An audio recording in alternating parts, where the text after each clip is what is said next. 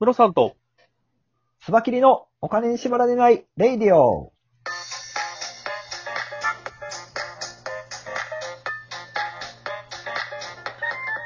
この番組は、元野村証券の営業コンサルタント、ムロさんと、テクニカルアナリストのスバキリがお送りするお金と経済のことについて話す番組です。イェイ。お願いします。お願いします。さて、本日さあ今日は何でしのょ話題ですが、はえいっとですね、LINE と、YouTube のクリエイターの事務所、UM がパートナー契約を締結しましたとおー、めっいうニュースじゃあがな出んてかます。でかいとこと組みましたね。そうですね。で、これ実際あれみたいです。その LINE タイムラインに、はい今後のクリエイターの人たちがオリジナル動画を配信するっていう形の、新しいまた広告ですね、これ多分。なるほど。はい。だから、LINE オリジナル動画として、はいそ。の、例えば、まあ、極端な話、あのー、はじめ社長とか、うんうヒんカキンとかが、えっと、LINE のタイムラインに登場するってことですよね。そうですね。で、そこで、まあ、コカ・コーラの紹介をしたりとか、多分、はいい、わゆる企業案件というやつをの、受けていくと。受けられるというような形なんだと思います。なるほど。サービスのし、あのー、裾野が広がるのはいいことなんですけど、一は方いでその、はいウームが結構必死になってるなっていうイメージはありますけどね。そうですね。結構去年ぐらいから大物 YouTuber が、ウームを脱退するみたいなニュースも出てますからね。そうですね。はい。いや、あの、こういう YouTube の事務所って経営が非常に難しくて、はい。例えばあのー、ある程度影響力を持っていったら、うんうん、企業案件ってもうそのチャンネル自体で発生するというか、はいはいはいはいはい。例えばあの、僕の友達のその、Y さんがやってるあの、クッスンガレージチャンネルっていう広島のチャンネルがあるんですけど、はい。あれチャンネル登録者数12万人いるんですよ。うんうんうん。すごいですね。12万人。すごい。すごいです。しかもどこの事務所にも属さずに12万人、2万人なんで、ほんなにすごいですけど、はいはい。やっぱりいろんなとこからお声がかかるらしいんですね。うんうんうん。で、今はそのデイトナっていう、その、車好き、バイク好きが見る雑誌にうん。連載がされてるんですよね。えー。だからそういうあ連載してくれませんかっていう声が向こうからかかってくるんですよね。やっぱ10万人を超えてるってやっぱすごいんでしょうね。うんうんうん。そういうことを考えたら、それぐらいのレベルになったら、もう事務所にね、入ってそこに間のお金取られる必要がなくなっちゃいますので、うんうんうん。その力を持った YouTuber がどんどん脱退していくっていうのはわかりますね。うん。結構あれですよね。一昔前に比べて、個人がこう稼ぐっていうのが、できる時代になったじゃないですか。それこそそうですね YouTube のその収益をもそうですし、こういう、 なんていうんですか、無料の音声配信ツールを使って発信していくみたいなことも、特にこう、お金があってスポンサーになれるからできるとかではなくて、はい。自身でツールを探してやっていくことができるようになっていってるので、そうですよね。うん。だから一昔前だったら、そのプロダクションに入ってないとテレビに出れないとか、うんうんうん。ね、のあったので、ずっとみんなプロダクションに手数料を取られながら属してたわけですけど、はいはいはい。今やもうそういうとこに入ってる必要ないので、ジャニーズもどんどん抜けていったりしてるじゃないですか。いや、ほんまにそうなん、それもあるんでしょうね。うん。うんうんうん。だから本当になんだろう。うーん。ジャニーさんみたいにですね、もうお亡くなりになりましたけど、うんうん。ほんまに影響力があって、ジャニーさんがいるからジャニーズに入ってるっていう人もいたと思うので、うん。確かに。それは多かった、多いでしょうね。そういう人は。だから人とのつながりとか、その運にもそういうカリスマ的存在がいるのであれば、その人がいるからいいよっていうのはあるかもしれないですけど、だからそういう意味ではあれかもしれないですね。その、ウームって立ち上げの時って、あの、いヒカヒカキンがこう中心にうんなうっんてるところあるじゃないですか。あの人役員にも入ってるので。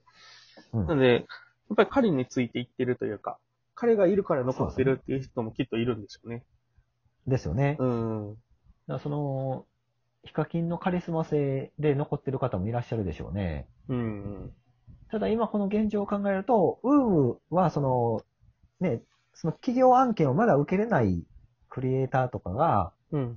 入って企業案件をもらうようになって、ある程度成長したら卒業していくみたいなのが多いような気がしますね。うんうんうんうん。それを止める術はないですもんね、やっぱり。確かにそうですね。うん難しいところですよね。うーん。こういうプロダクションがどう大きくなっていくのかっていうのは難しいところですよね。今、こう、芸能プロダクションとか、こういうクリエイターのプロダクションとかって、運営がめちゃくちゃ大変やと思います。それこそあの、大変ですよね。吉本工業、吉本工業が、あのーはいこう、1年目、2年目とかの若手の人たちの、その給料の取り分が低すぎるとかっていうので、うんうん。一時期、こう、ちょっと炎上したというか話題になったと思うんですけど、はい。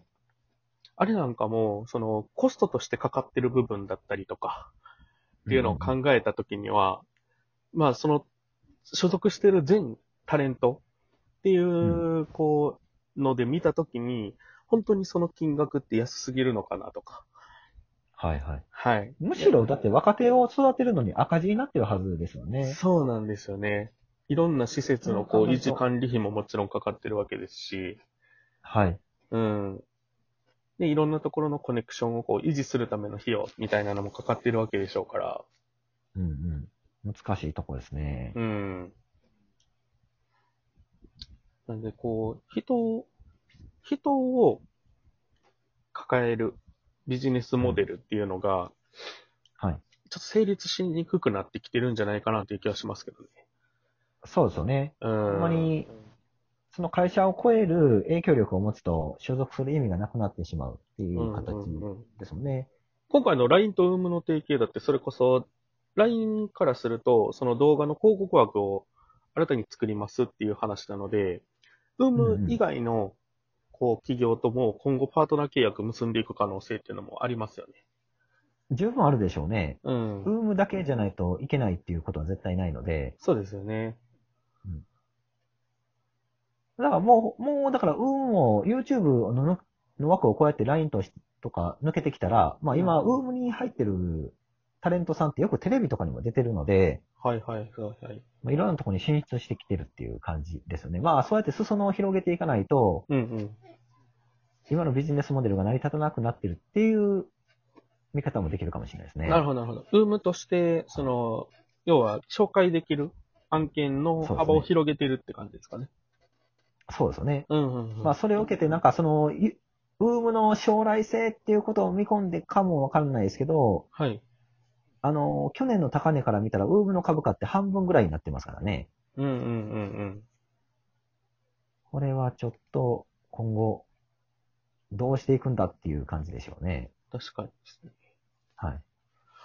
でもね、ちょっと面白いなと思って聞いたのは、あれです。はい。あの、YouTube って今ゲーム配信とかもやってるじゃないですか。はい、はい。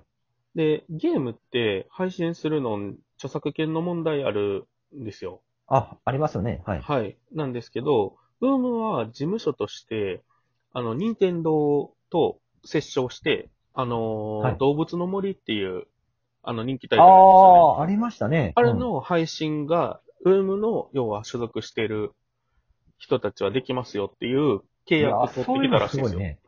うん、これすごいでしたね。そうだなこれ大手事務所じゃないと多分できない動でききなでい。すよね。そうですね。うん。まあ、そういうところで、本当にウームに属するメリットをガンガン出していくしかないですよね、もうそうね。そうなんですよね。多分今、ウームに参加したいのは、僕みたいな、例えば、はい。本当に底辺 YouTuber って言われる人が、なんとか影響力を持ちたいっていう形で、うんうウんうんームに所属したらいろんな案件を紹介してくれるうんうん。わけですから。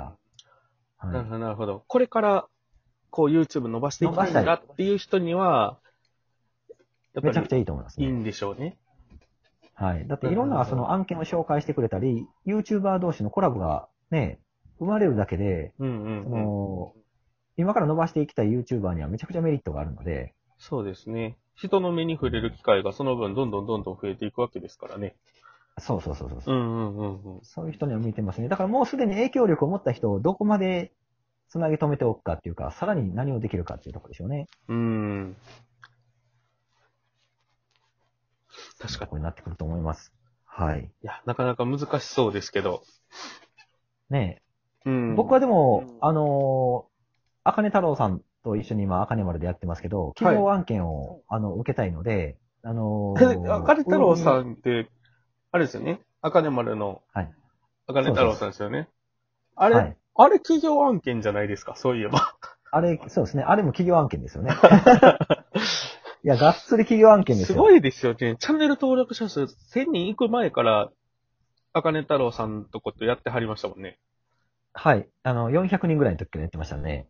どんな営業力なんですかまあまあまあ、えー営業は、あの、一応、自信はあるんですけど、ただでも一つヒントとして言えるのであれば、はい。 YouTube っていうものに興味があってお金がある企業はたくさんあるっていうところですよね。はあ、なるほど。はい。し、YouTube のことを分かってない企業もたくさんあるわけですよ。うん、うん、だから別に、あのーそんなに力がない YouTuber でも、ちゃんと入り込むことさえすれば、うん。はい。あのースポンサーとしてついてもらうことはそんなに難しくない時代。へーそうなんや。はい。面白いなそううビジネスをちょっとね、やっていきたいと思います。まあ今、今のところね、その、あかね太郎さんの、あの、スポンサー費は、娘のペットの餌代と、はい。あの、本代とかに消えちゃってますけどね。なるほど、なるほど。はい。あ、あとあれや、息子の動画編集を覚える、あのー今学校に行ってもらってるんで、その費用とかね。すごいな、なんか、はい。つばきりさんのお子さんの、 スポンサー費みたいになってるんですね。